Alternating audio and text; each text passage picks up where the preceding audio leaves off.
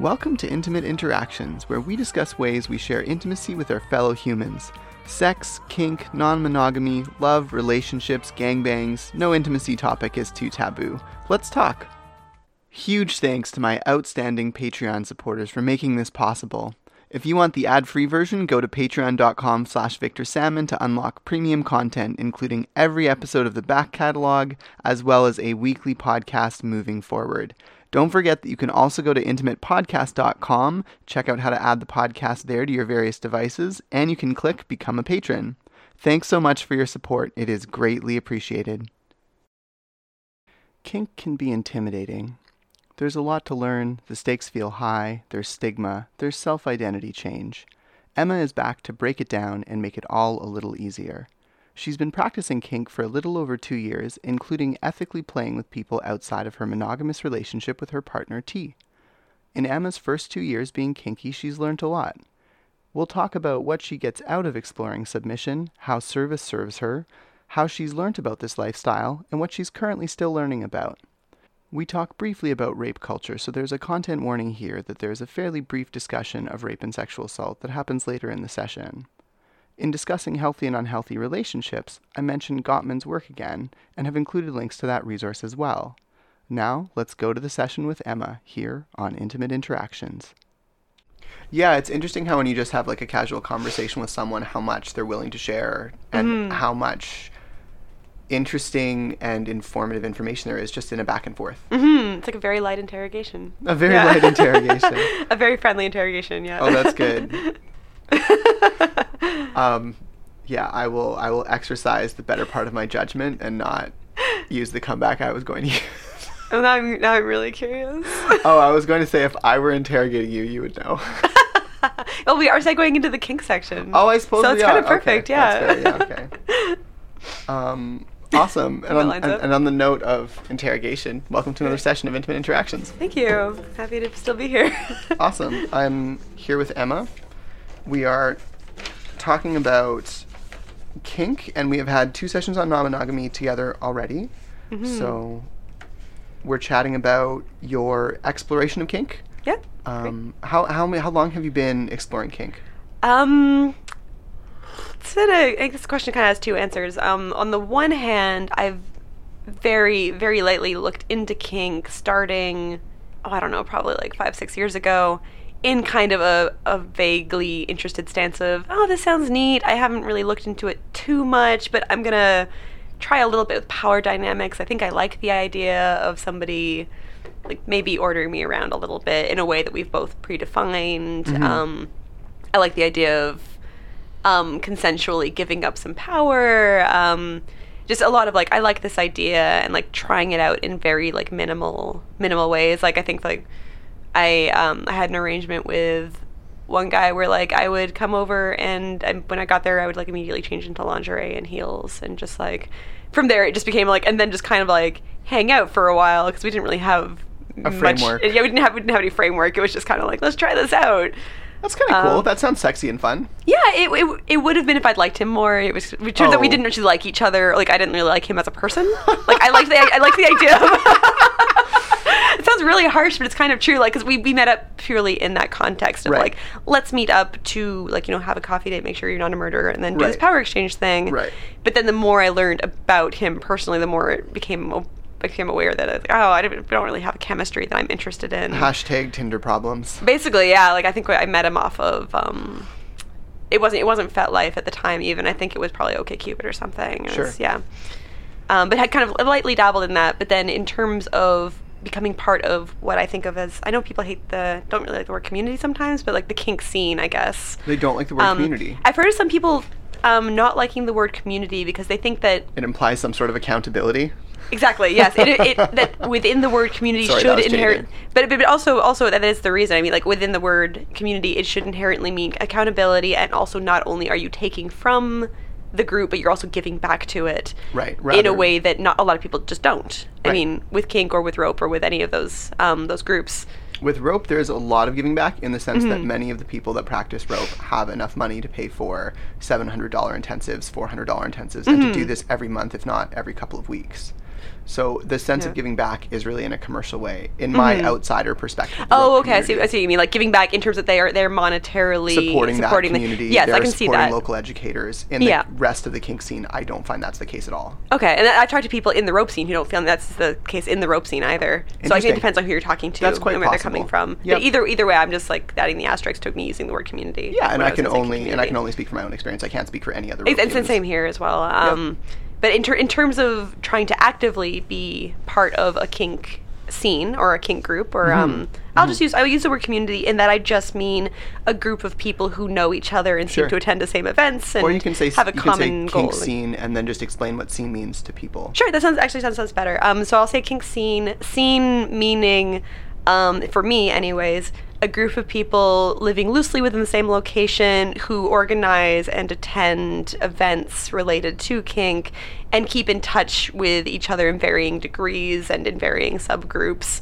but having kind of a common overarching goal and location.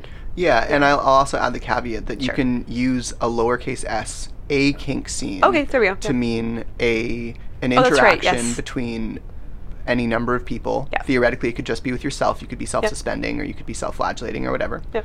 Um, you can have a kink scene that is a defined period of time in which you conduct these interactions, usually Yes. involving a negotiation, Yep. an actual quote unquote scening portion where Mm-hmm. you're interacting, you're playing, you're Yeah. exchanging power, whatever it happens to be, and then you'll have an aftercare portion at the end. The, um, there are varying definitions of what constitutes a scene. Does Mm-hmm. it include the negotiation and aftercare? I like describing it that way because I think it is a best practices approach. Sure. Some people will say the scene only includes the portion between the negotiation and the aftercare. Mm-hmm.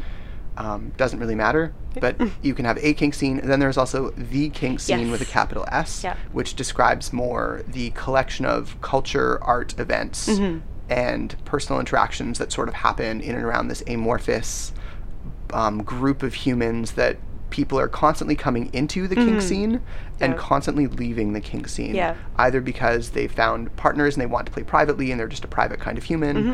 or because they've had a bad experience, or because they don't feel welcome. There's a whole variety of reasons. Yeah, absolutely. Yeah. Yeah. And so wh- when I say um, actively being part of the kink scene, I'm technically the capital S one. Yeah. Um, and that is much more recent because it's something that I have um, started exploring alongside my current partner, um, who I've been calling T, and we'll just continue to do so Mm-hmm. Sure. because it's easiest.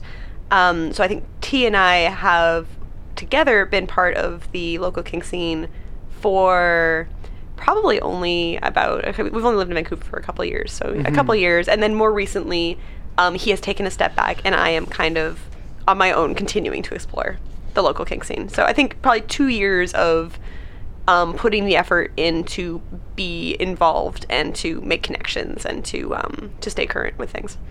Okay. So two two concentrated years. Yeah. But long longer of a vague interest. Mm-hmm, mm-hmm. Yeah.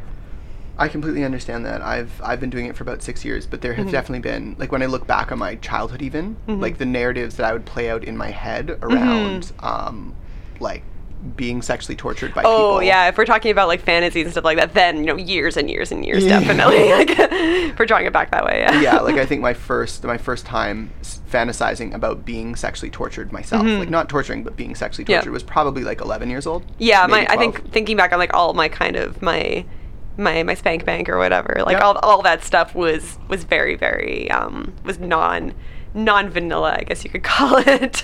Yeah, It's kind of used to search the depths of 4chan for that stuff. yeah.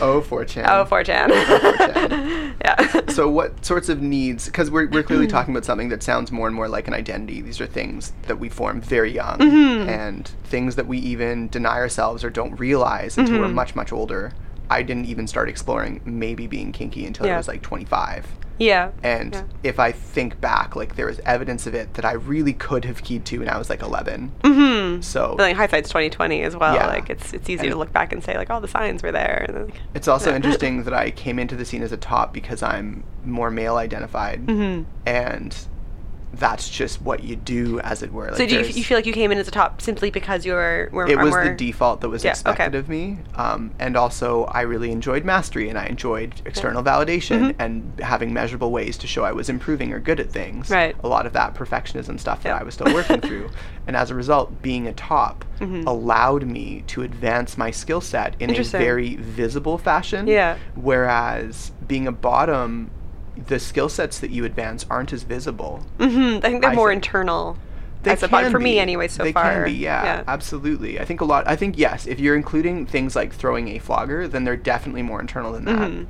But they can even include things like understanding your own body's limitations or how your body Yes, functions, true. or all of the coping skills, or all the emotional labor, all the pain processing skills. Mhm, Like, there's yeah. this whole vast array of bottoming skills that Absolutely. we don't even usually think about when I find people are just new to the scene. Yeah, and it's funny you say that as well because I found that um, I found that as a bottom, whenever I if I, if I scene with somebody, I always just feel like I am taking something from them. Like, Interesting. like I'm taking a skill without. Like, or at least like I'm trying to get over this feeling. Like I feel as a bottom, I'm taking a skill from somebody without giving them something in return. Right. Um, but then recently, I expressed this to a friend who um, who I'd, I'd um, bottomed for a couple times, and they said, "No, no, you absolutely are. Like it's an exchange. Yeah. What you're what you're giving is kind of your trust and your openness and your willingness to be part of the situation. Like there is no." There, the dynamic couldn't have happened without without you there. Therefore, you are contributing something to it. Yeah. And I've been trying to think about it more in terms of a collaborative experience than just like, okay, please do these things to me for a while that feel really good. Do you do masochism at all? Um, is that the? I'm thinking of um, masochism is the self, the self pain one, and sadism Ma- is the hurting yeah, somebody else one? masochism is more. Do you feel satisfied or fed by experiencing pain or Right. suffering? Um, Because it doesn't have to be physical pain; it can be like emotional suffering too. yeah, that's fair, and I. That's an interesting question that I don't think I've really given much thought to. But just think, just thinking about it now, I want to say probably no. Okay. I think that the pain in and of itself is not my my end goal. Okay, Um, it's more the context it's happening in, or the validation that I get from going through that experience. interesting. Yeah. that that's Again, very very, very perfectionism Yeah. based, I think. Um, Ties into a lot. Actually, one of the most rewarding. Sorry, I got a thing in my throat. there we go. Um, I can yeah. I can also get you tea if you want tea. I just made myself this genmaicha. Also, Yeah? apologies if I've been slurping it near my mic. No, um, if tea is an option, that would be wonderful. I guess you just edit that part out or whatever. But, yeah, um, well, yeah. I mean, we can also just take a quick break now, and then we'll just resume in five minutes. sure, yeah, that sounds do great. Yeah, tea sounds really We good. We will be right back. And we're back. Yes, we are. Um, we were talking previously hmm about how um, oh it was the the idea of what I think tops and bottoms bring to a scene and about how personally Right, I, I had felt like I wasn't bringing anything Right. as as a bottom um, and I think we after that we segued into talking a little bit about perfectionism um, Mhm. and about wanting to feel like you're doing Right. you're, you're you're acting perfectly or doing doing your best within a role Yes. um, and I was I was going to tell you that uh, one of my most rewarding scenes recently, um, possibly possibly ever actually, Mhm. was one in which we worked that dynamic into the scene. Um, I expressly told um, my tops because they worked as a team and it was it was beautiful. Um, that I was interested in a a punishment reward kind of thing Mhm. worked worked into Mhm. it, something where I could get validation from it or feel like I was accomplishing something hmm uh, which they they worked into it really, really, really, nicely, and kind of um, chal- challenged me um, Mhm. In in various ways, but not so much that I was kind of doomed to failure. hmm And, like they, they challenged me and like they pushed they pushed my physical limits a bit. But they tried to set you up to succeed. Absolutely, yeah, they did, and I did succeed, and I felt so good. And I think that when I, I, I cried quite a bit afterwards, but it was from just feeling like it was feeling very vindicated from Yeah. the scene. Um, and that was one of those situations where I felt like, oh, they've given me so much, Right. and I feel like all I've done is be on the receiving end. So I'm still kind of trying to reconcile the idea of bottoming with contributing to the scenario, I guess. Mm. Um, but I'm trying to work on that because I know that, I mean, like, I, I've, I've topped a couple times as well and have had a great time doing it and could not have done that if the bottom weren't there and being part of it. Mhm. But it's hard to flip that around in that same way where it's hard to be compassionate to yourself, I think. It's hard to treat yourself as a friend. It's also hard to tell myself, like, no, you're bringing something to this. Um, at the same time as I can say, like, oh no, then my bottom was absolutely bringing something to this. But when I'm a bottom, it's harder to see it. Yes. Yeah. I respect that completely. I think it's also possible for tops from the flip side to feel like all they're doing is taking and they're not giving anything. Interesting. Yeah. Yeah. I guess it's a yeah. As a switch, I, I hear that from Yeah. exclusive tops and exclusive bottoms. Mm-hmm. I, it's one of those things probably just where at the end of the day it's hard to recognize that you are contributing something. Also, that these lifestyles are so stigmatized. Mm. It's it's usually taken that these things that we're doing are not things we should want, so we assume Mhm. others don't want them. I can see that playing into it definitely. Um, Yeah. I, I know that um, I've heard you speak of, and I know I've heard other people speak of having to overcome, like very much overcome that idea that like, oh, I shouldn't be doing this, Right. and so it's hard to admit to yourself that you want to do it or to enjoy it when you do get to do it consensually, even Right, right. with an enthusiastic partner. Um, that even in that situation, it's okay to want it. And personally, I've never, and again, it- this is coming from probably a privileged spot of um, having grown up with a lot of acceptance and love, and Mhm. also not having that stigma of. Um, I know that you've, you've spoken of the huge stigma of being male or male presenting, Yeah. and growing up with the message you don't hit anybody, you don't, you're not, you Yeah. shouldn't, can't be violent, and then Yeah. even when you're in a situation where that is consensual, having to Yes. having to get over that in a way and be be into what you're doing, even though society has kept on telling you you can't do this, you shouldn't Right. do this, you can't And be okay doing this. Despite all that shame, we still haven't addressed the culture that leads to violence against women. We still haven't addressed the fact that Yeah. as a woman, if you are murdered intentionally, the Mhm. most likely person to murder you is someone you're in a relationship with. yeah, it's it's easier just to stigmatize the results Yeah. rather than address the issues societally. Exactly. Um, and not easier in a way that leads to any kind of solution, just easier from a governmental legislative point of view. Absolutely. I mean, trying to address cultures of supremacy Mhm. and dominance and masculinity Mhm. that isn't nurturing, that isn't. You- Do you know what I mean? Like, like the the culture of supremacy surrounding Mhm. masculinity, rather than a culture of nurturance and Right. responsibility and support and all the things that I think masculinity can do incredibly well. Oh, absolutely, And yeah. sometimes does, and sometimes doesn't, because Mhm. supremacy gets in the way. Absolutely. Well, then, then you come into this idea of toxic masculinity. Right. And that being very specifically a type of, it's not, again, not saying men are Mhm. bad, masculinity is bad. It's there is a type of masculinity that is promoted and um, nurtured by mainstream culture Yeah. that is harmful both to. Um, both to people in general and to the person exhibiting that behavior. Yeah, it's harmful to men. Like Mhm, men, absolutely, men yeah. suffer with toxic Yes, masculinity. definitely. It's, it's not just that toxic masculinity affects women or other folks. It- Absolutely, it's, it's it affects men as well. Yeah, it's, it's very harmful to that person themselves as well, and Yeah. it's hard to. I mean, geez, like it's it's hard to confront something when, like even if even if you feel terrible while you're doing it, if all of society just keeps on saying like, no, that's what you're supposed to be doing. right. Like, just go right ahead. No, you're supposed to be doing that. Don't question it. Like, just Right. keep doing it. yeah, and Yeah. I mean, all of society enforces it. Mhm. Like your friends will enforce it in the way they police your masculinity, in the same way that Mhm. your friends will enforce whether you wear makeup as a woman. yeah, yeah. In Right. the in the language that gets used in TV and like yeah, in ads, the and narratives things you like that, see, yeah. absolutely. Yeah, and the way people raise their kids, and it's kind of everywhere. And it's easier for society just to say like, no, don't do that one thing. Then Mhm. how can we look at how as a, as a culture, as you know, an entirety of what we we tell people, how can we change that Yeah. to lead to a situation in which these actions are minimized or you know the context of them is changed. Mhm. Yeah. Uh, yeah. yeah. All that to say, kink meets certain needs for us, and script derail us from getting those needs Yes. met. Yeah, that sounds like a very good way to sum that up. Yeah, Mhm. absolutely. Um, So tell me more Yeah. about that then. About the way that kink meets needs for me. Um, sure. You know what? Yeah, let's let's pivot from because I was originally asking about the way scripts get in the way of kink because we that that's sort of where we were. And Oh yeah, sure. Um, I think I mean I can probably I can tie, tie those things in together as Yeah, well. and- And, I think what kink does for me is like you just said, help subvert those scripts. Where Mm-hmm. um, I mean, as a- another another message that is really perpetrated is the idea.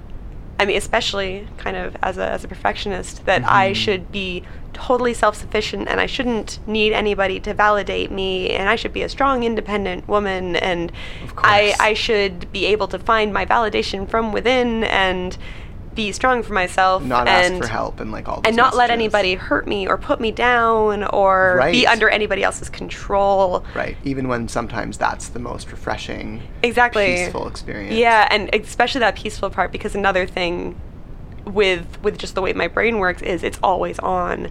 And I'm Right. always thinking about like what do I need to do? What do I need to do for the people around me? What do they need right now? What can I do for them? What do I need to be doing for me right now? What's on my to-do list? And Right.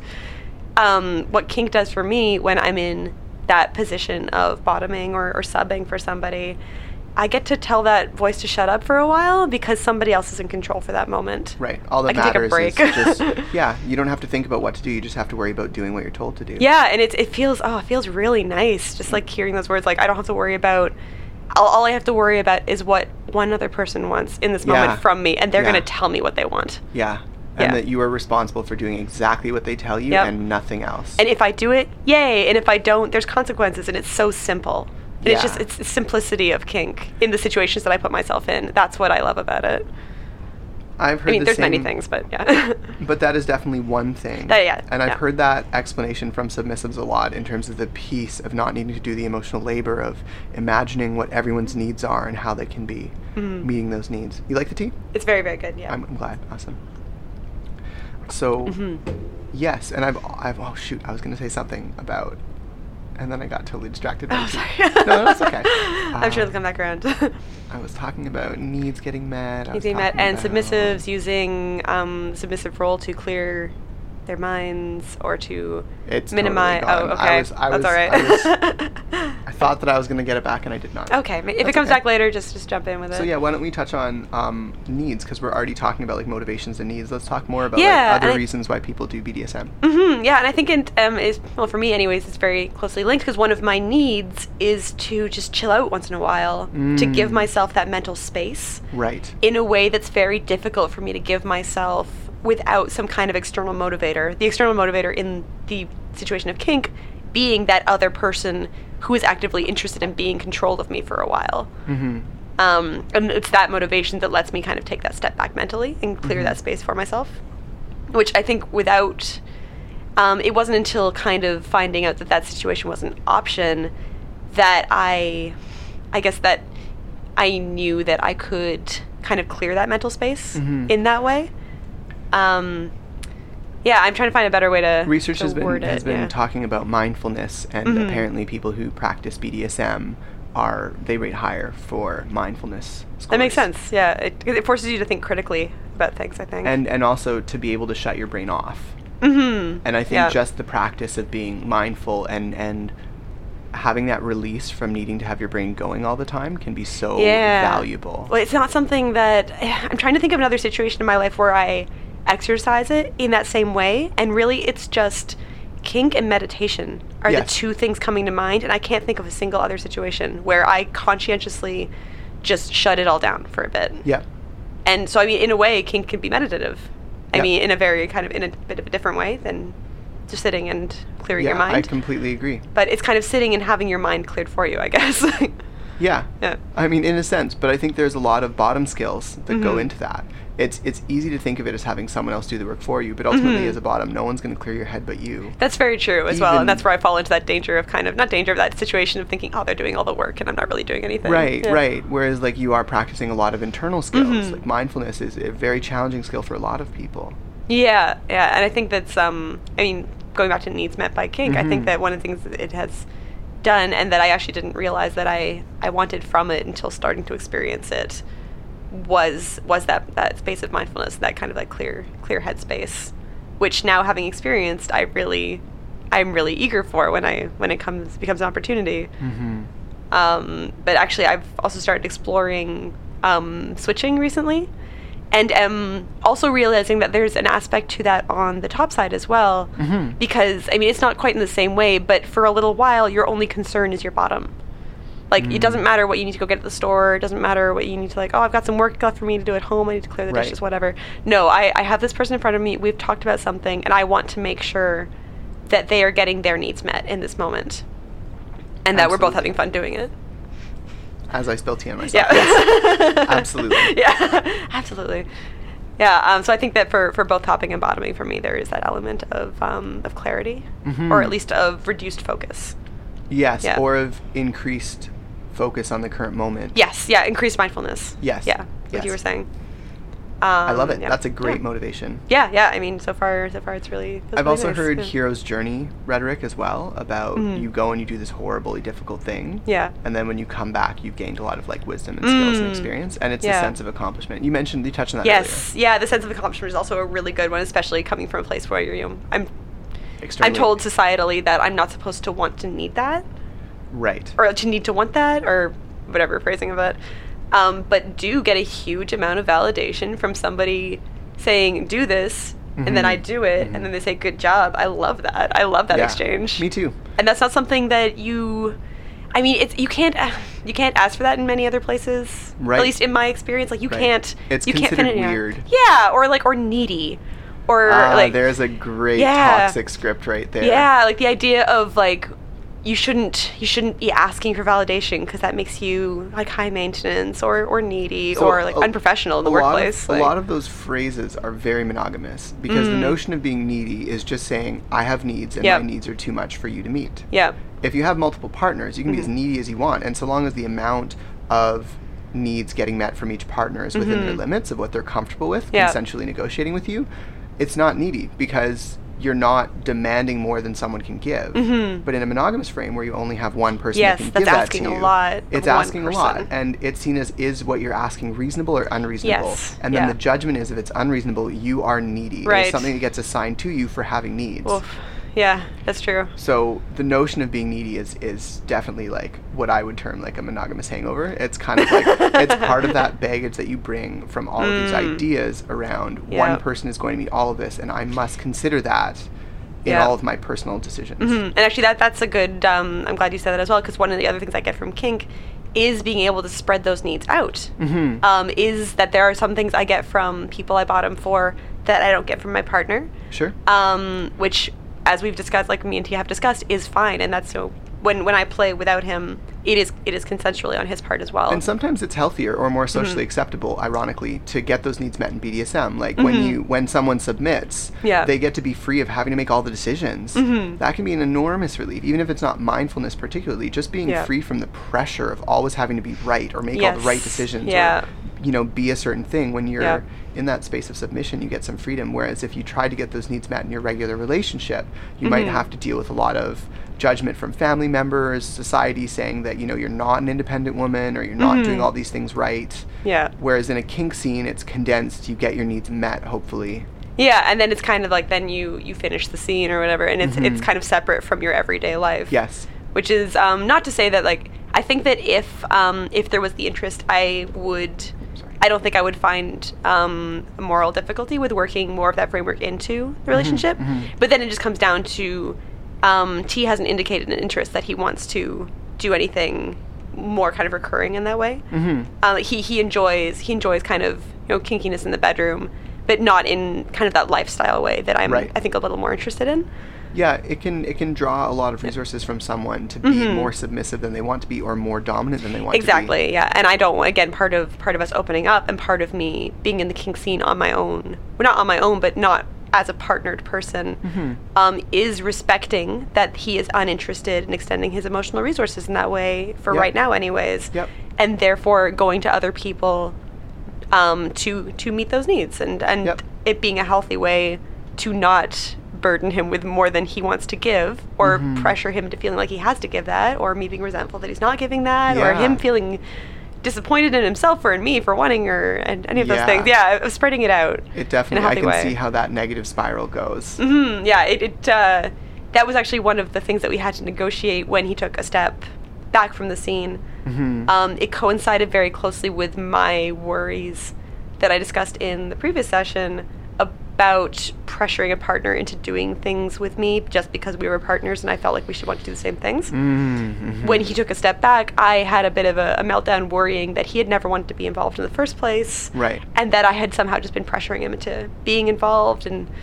him having to reassure me that no, he had he had wanted to be involved before, but now wasn't as interested, and um, us coming to terms with that and having a good long conversation about it. I also notice, if I may make the Mm-hmm. observation, that sometimes you use language that implies that partners must do things that are nice for Mm. you. Like he had to reassure me, as Oh, opposed yeah, to yeah. just as opposed to being like, And then T was nice He enough to reassure, reassure me. me. Like, Yes, he that's reassured true. me, and I really appreciated that. Yeah. It's it's sort of Yeah. the difference between being grateful for having support versus apologizing for the space you take up. Mm, yeah, I can see that, and it's, it is language I use very, very unintentionally. Like it's just kind of worked in there. So Yeah. thanks for thanks for pointing that out. You're welcome. Yeah, I- ex- yeah. hope, I hope it's something that just sort of is like a mindfulness point where you're like, oh, Mhm. I'm, I'm going to be more aware of this moving forward. It wasn't intended with any shame or anything. No, yeah, that's absolutely, and I would like to be more mindful of it because you're right. When I say had to, it also revokes that agency from him of wanting to Yeah, provide that absolutely. assurance, and I do want to give him credit Yeah. for, and like likewise myself credit for the effort that we both put into maintaining a relationship with healthy communication, Absolutely. um, especially as we, as we move forward. So thank you, and I'm going to try to be mindful of that. awesome. Yeah. Yeah, I think it's important to celebrate people's wins because Mhm. if you don't celebrate the little wins, it's Mhm. easy to get this this idea that everything about oneself or one's relationship is just wrong all the time. Yeah, or, or even that it's just like falling into place by accident when it goes right, and then when it goes wrong, that's what it's really All happening, or things like that. Yeah, yeah. Yeah, and just that. Yeah, that that that. You're so lucky almost to be in a partnership with someone who puts up with you. Like there can be a lot of that really oh, negative. that's even that phrase, like, oh, I'm so lucky to have them. yeah, is- it's like There's a lot of baggage in that. Like There the is. idea that you haven't in any way earned it or contributed is very, Yeah. again, a very monogamous script, I think. Well- uh, or sorry, heterosexual script or monogamous script or what I you mean, call it. or, like- possibly both of those. Yeah, I mean, and possibly not. I mean, there are a lot of healthy That's true, there's probably overlap and in there, yeah. monogamous couples for sure. Yeah. But I definitely, I definitely respect that there are a lot of those insidious ways that we undermine ourselves. Mhm. It's almost Yeah. a form of emotional self harm. Mm. And I think what I find neat about that is you can almost become married to the idea of hurting yourself Mm. emotionally the same way you can physically.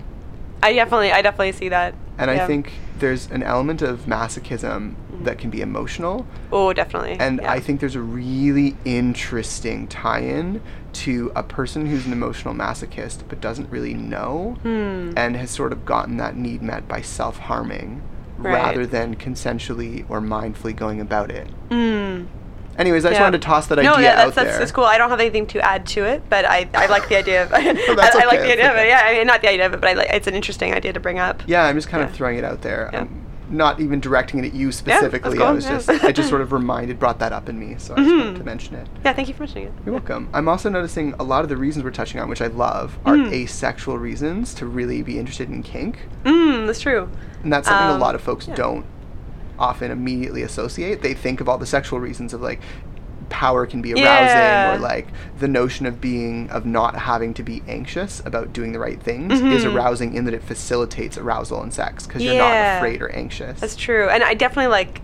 I find I find kink really sexy as well. I think that Mhm. my, I mean, thinking. I think my primary reasons for liking it are are more asexual and emotional than um than sexual. hmm But I mean, the sexual reasons are, are right up there. I think it's hot as hell. Like it's uh, Awesome. Yeah. Um. I mean, I I think that's one of the reasons that I started incorporating it because I mean, when you when you see kink in the media, hmm it's usually not somebody sitting down and saying, "I would really like to just clear my mind for a bit." So it's it's usually somebody like, "Let's get the handcuffs out and try this out." It's kind of It's- it's more sexual lens generally when it's, it's not even uh, necessary. I would I would go so far as to say it's so stigmatized that you see it on CSI as a serial Mm. right. killer has been doing this. well, of course he was the murderer. He had all this rope. Yeah. Yeah, exactly. Right. it's- Yeah. So it's- thankfully, I never, I didn't grow up with a lot of crime shows, so I didn't have that stigma built Amazing. into me. and it's always like one episode. That's yeah, like, that's yeah, or like the furry episode. Or yeah, like it's the, like yeah. the only token representation of As a minority Oh, as as criminals. So negatively. Yeah. yeah. I mean, it's not like they don't do the exact same thing with race sometimes, but my my Yeah. point is it's still some form of tokenization and stigmatization. Yeah, like- it's it's not enough representation to give you a gamut. It's just them throwing it in there so that they can use it as like a.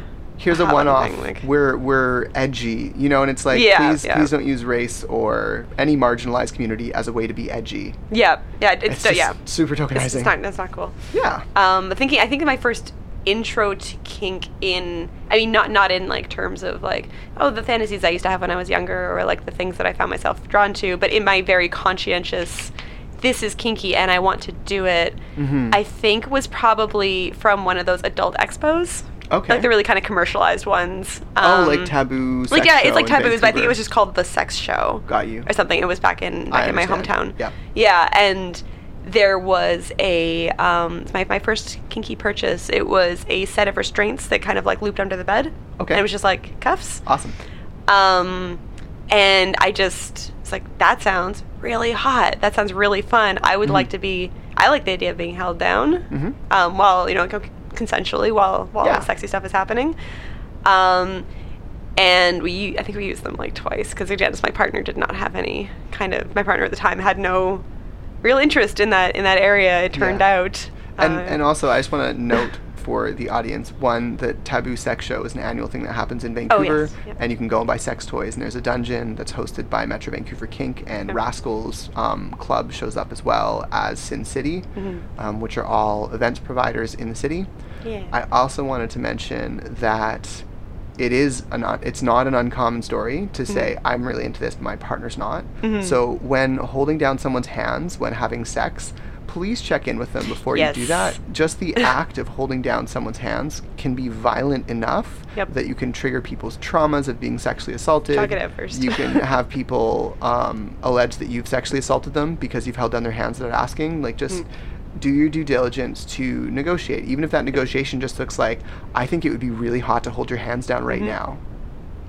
Yep. Or even even if you really really don't want to follow best practices, even just mentioning verbally like I'm going to hold your hands down right now, verbally acknowledges what's happening in a way that allows people to to hopefully say like please don't if they don't Mhm. want you to versus like a better practice of saying like would it, even even of saying like hey I want to try some power play out this time would it be okay if I held your hands down while we have sex Mhm.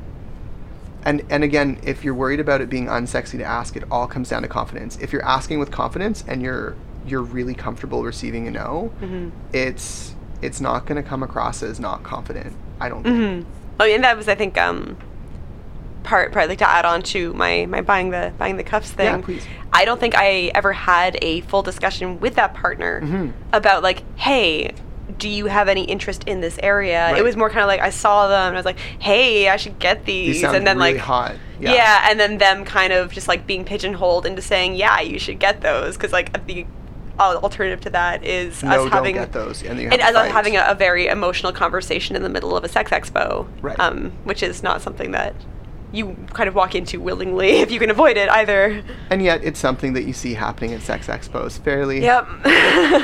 it's it's again it's that i'm not a normal person quote unquote i'm going to deviate from the script and a partner saying i won't let you Mhm. like you have to continue being what you have been i'm not interested in you redefining yourself at great inconvenience to me or even just that, like we talked about before, that um, that very scripted Mhm. way that couples are expected to line up in every way. So Yep. even it can be. If you if you're still subscribing to that script, it can be very emotionally jarring for you to say, "Hey, I'm interested in this thing," and your partner saying even just like, "I'm not," because we're when not- you're in so in we're a not gonna do it. exactly. So and when you're in a monogamous relationship where you're expecting to get all your needs met by one partner, suddenly Right. you're hearing not just my partner has no interest in this. You're But- hearing I am not going to have that need met Yeah, ever. i'm not allowed to ever explore this Yeah. in myself even though it's this quinted like super important essential need for me Mhm. that i've never let myself experience and i've finally gotten to Yeah. an age and a maturity and a self-awareness where i'm like this could be life changing for me i really want to explore this and your partner goes eh, no i'm not really i don't, I don't really want to do that Exactly, yeah, and that's kind of like, oh, well, that's the end of that dialogue, then I guess, and that's it. and that's the end of that dream and that's the end of that identity Oof, and that's yeah. the end of like, yeah, what, what i'm really saying is that's the end of that relationship yeah, yeah. it's I mean, like, the person didn't help, saying yeah. nah doesn't know that yet Yeah, well, I mean, and, and if it's not that, it's going to be like kind of probably little ways that would add up, and especially depending on how big of a thing it is. long-term you, and- resentment yeah. contempt you start getting those Mhm. like harbingers of the end of a relationship slowly creeping in if you're noticing contempt in your relationship just read john gottman's work and his laboratory's work Is that um, the, what's the title of that? oh um shoot i will put it in the episode Okay, description and I will look it up when you do that. yeah um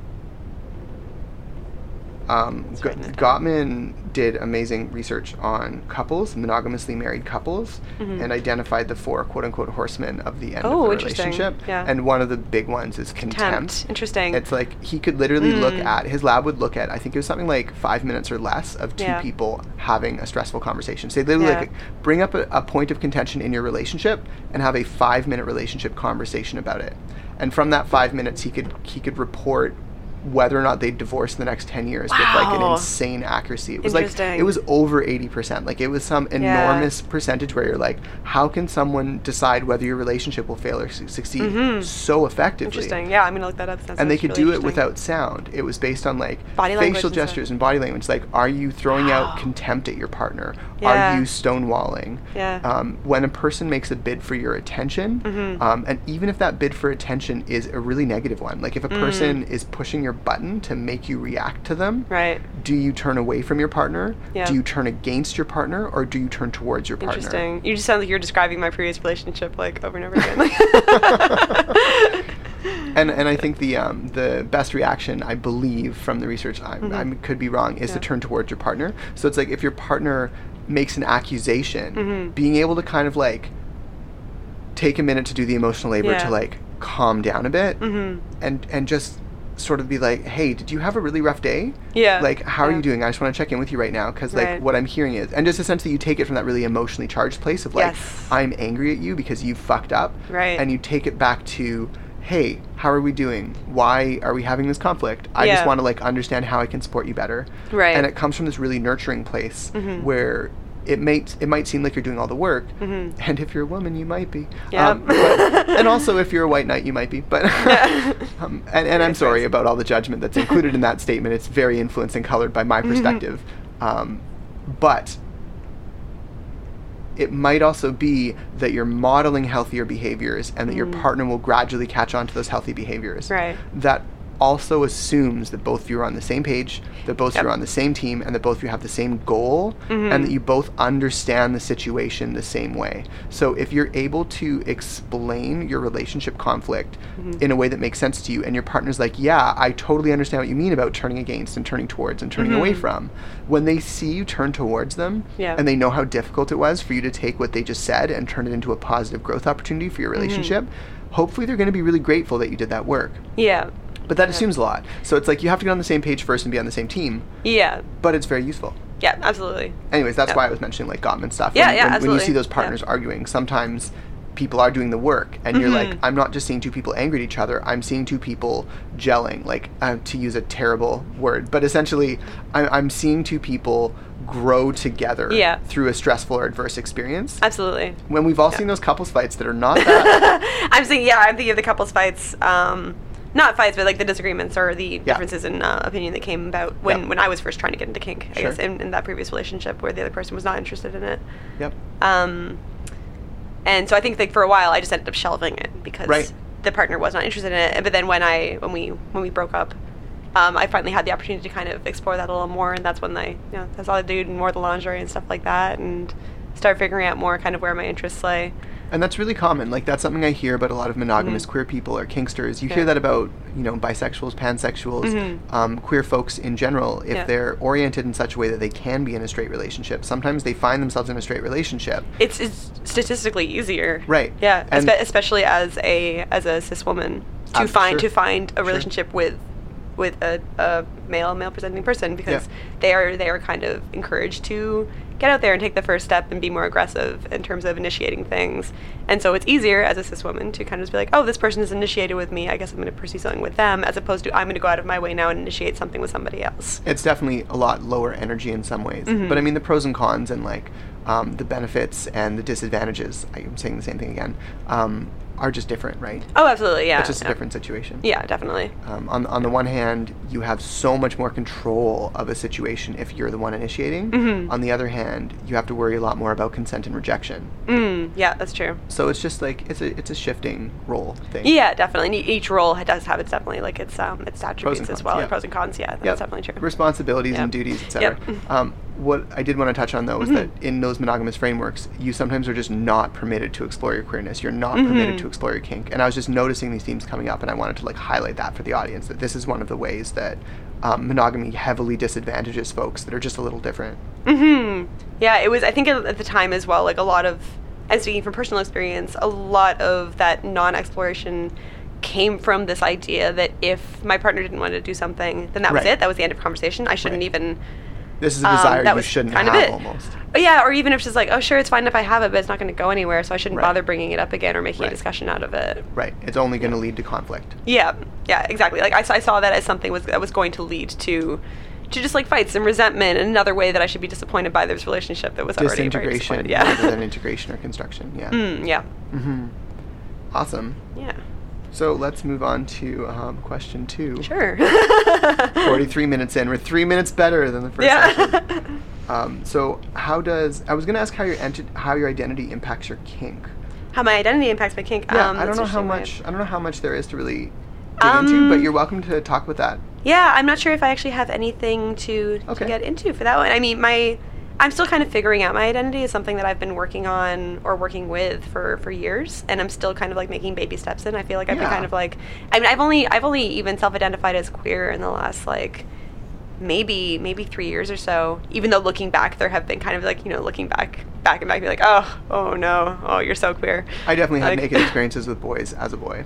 Mm, I, I, I'm looking back and thinking like I were definitely definitely like girls and women I had crushes on and like it was so like all through university like I definitely like would kiss female friends at bars and be like oh that's fun haha what if we did it again? And then like also be like oh boys who even oh what is that? No thank you. But then not even look into it further and not question it. Right. and just be like man I surely like kissing girls. Oh boys are uninteresting I'm not gonna sit down and connect those thoughts at all.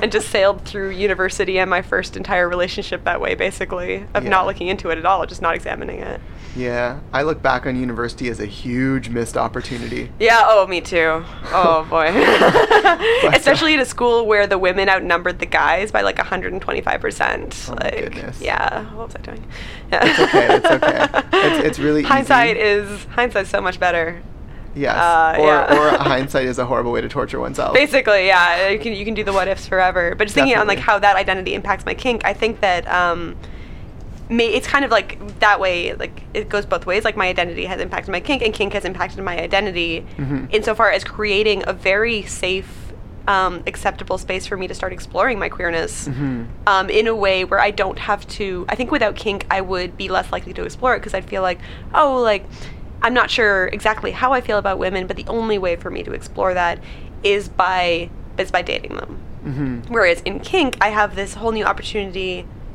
with with play and with scening. Um, it kind of it creates that potentially non-sexually charged space Mhm. that I feel a lot safer in personally, um, where I don't have to say to somebody like, "Hey, I find you personally attractive and sexual, and I would like to take this somewhere." It's just, "Hey, let's see what our dynamic is Yeah. in this kinky space," and that that can lead to, for me, a lot more than just like, "Hey, do I find you to be sexually like? Right. Is there sexual chemistry here? No, we're done." Like, In some ways, Yeah. you could say kink can facilitate queerness a little. I think definitely, yeah. Yeah. Um, because through through kink, you can create all these new spaces to interact with somebody Yeah. that are not generally presented by mainstream society. Like you can't. Absolutely. As far as far as I've experienced, anyways, in mainstream society, they haven't made this space to say, "Hey, get real close to this person." There is no there's no implicit or explicit understanding here that it's going to lead to a relationship Right. or to sex or Right. to even like you, you're going to talk it out you're going to be able to talk out everything you do or don't want to do with this person and it's Right. not going to be judged in any way Right. like, like where do, where do you find that apart from the Nowhere. kink scene yeah I, I can't. Uh oh. What was that? Did you hear that crazy technical glitch that I've been troubleshooting? Yeah, sorry about that. So, this episode got cut short due to feedback that made it sound like that. I researched it and researched it and couldn't fix it. In fact, in this episode, that feedback started happening spontaneously mid recording without any change of drivers, equipment, or software configuration. This began seemingly without provocation, so perhaps a cable got disturbed? I think I tracked the glitch to a Reaper setting and issues relating to monitor headphones being plugged in. I now have them plugged in all the time and watch the audio output on my computer as I record, so I've got a fix that should hopefully prevent this situation, depriving you of amazing content from some of these awesome guests that I have on my show in future. In any case, I'm grateful for the time Emma and I spent together talking about this, and I guess some of it is just going to have to be between me and her. I guess it's just a shame that you all never got to hear the rest of the discussion, but you'll have to take my word for it. It was great. also, I look forward to chatting with her again in future, so this likely won't be the last you hear from her. There are a lot of ideas I've been tossing around for improving the podcast in the new year and making Patreon more accessible. I don't want to roll anything out before I'm completely sure, but hopefully that'll be soon. I plan on recording a state of the podcast for 2019, and yeah, I will tell you more about it then. So how did you like it, Intimates? Leave your comments on facebook.com slash intimate interactions or go straight to the Patreon group at patreon.com slash Victor Salmon. Both are easy to find from intimatepodcast.com, so what are you waiting for? Go join the Free Intimates community and start connecting with others. I'll see you on there. Attribution. The intro music was Unbury Your Heart by Siobhan Decay, and the outro music was Dancing with Fire by Daniel Birch. Disclaimer I apologize in advance if something I say discriminates against some folks or is highly problematic. I'm open to being called in. I'll probably look back in future and see something I'm not proud of. I'm not perfect. I'm certainly trying to be mindful of the voices I lift up and the perspectives I encourage. And along that line, I'd like to acknowledge that this podcast is recorded on the land on which I live and play, the unceded traditional Coast Salish territories, specifically those of the Musqueam, Kwantlen, Tsawwassen, and Tsleil-Waututh nations.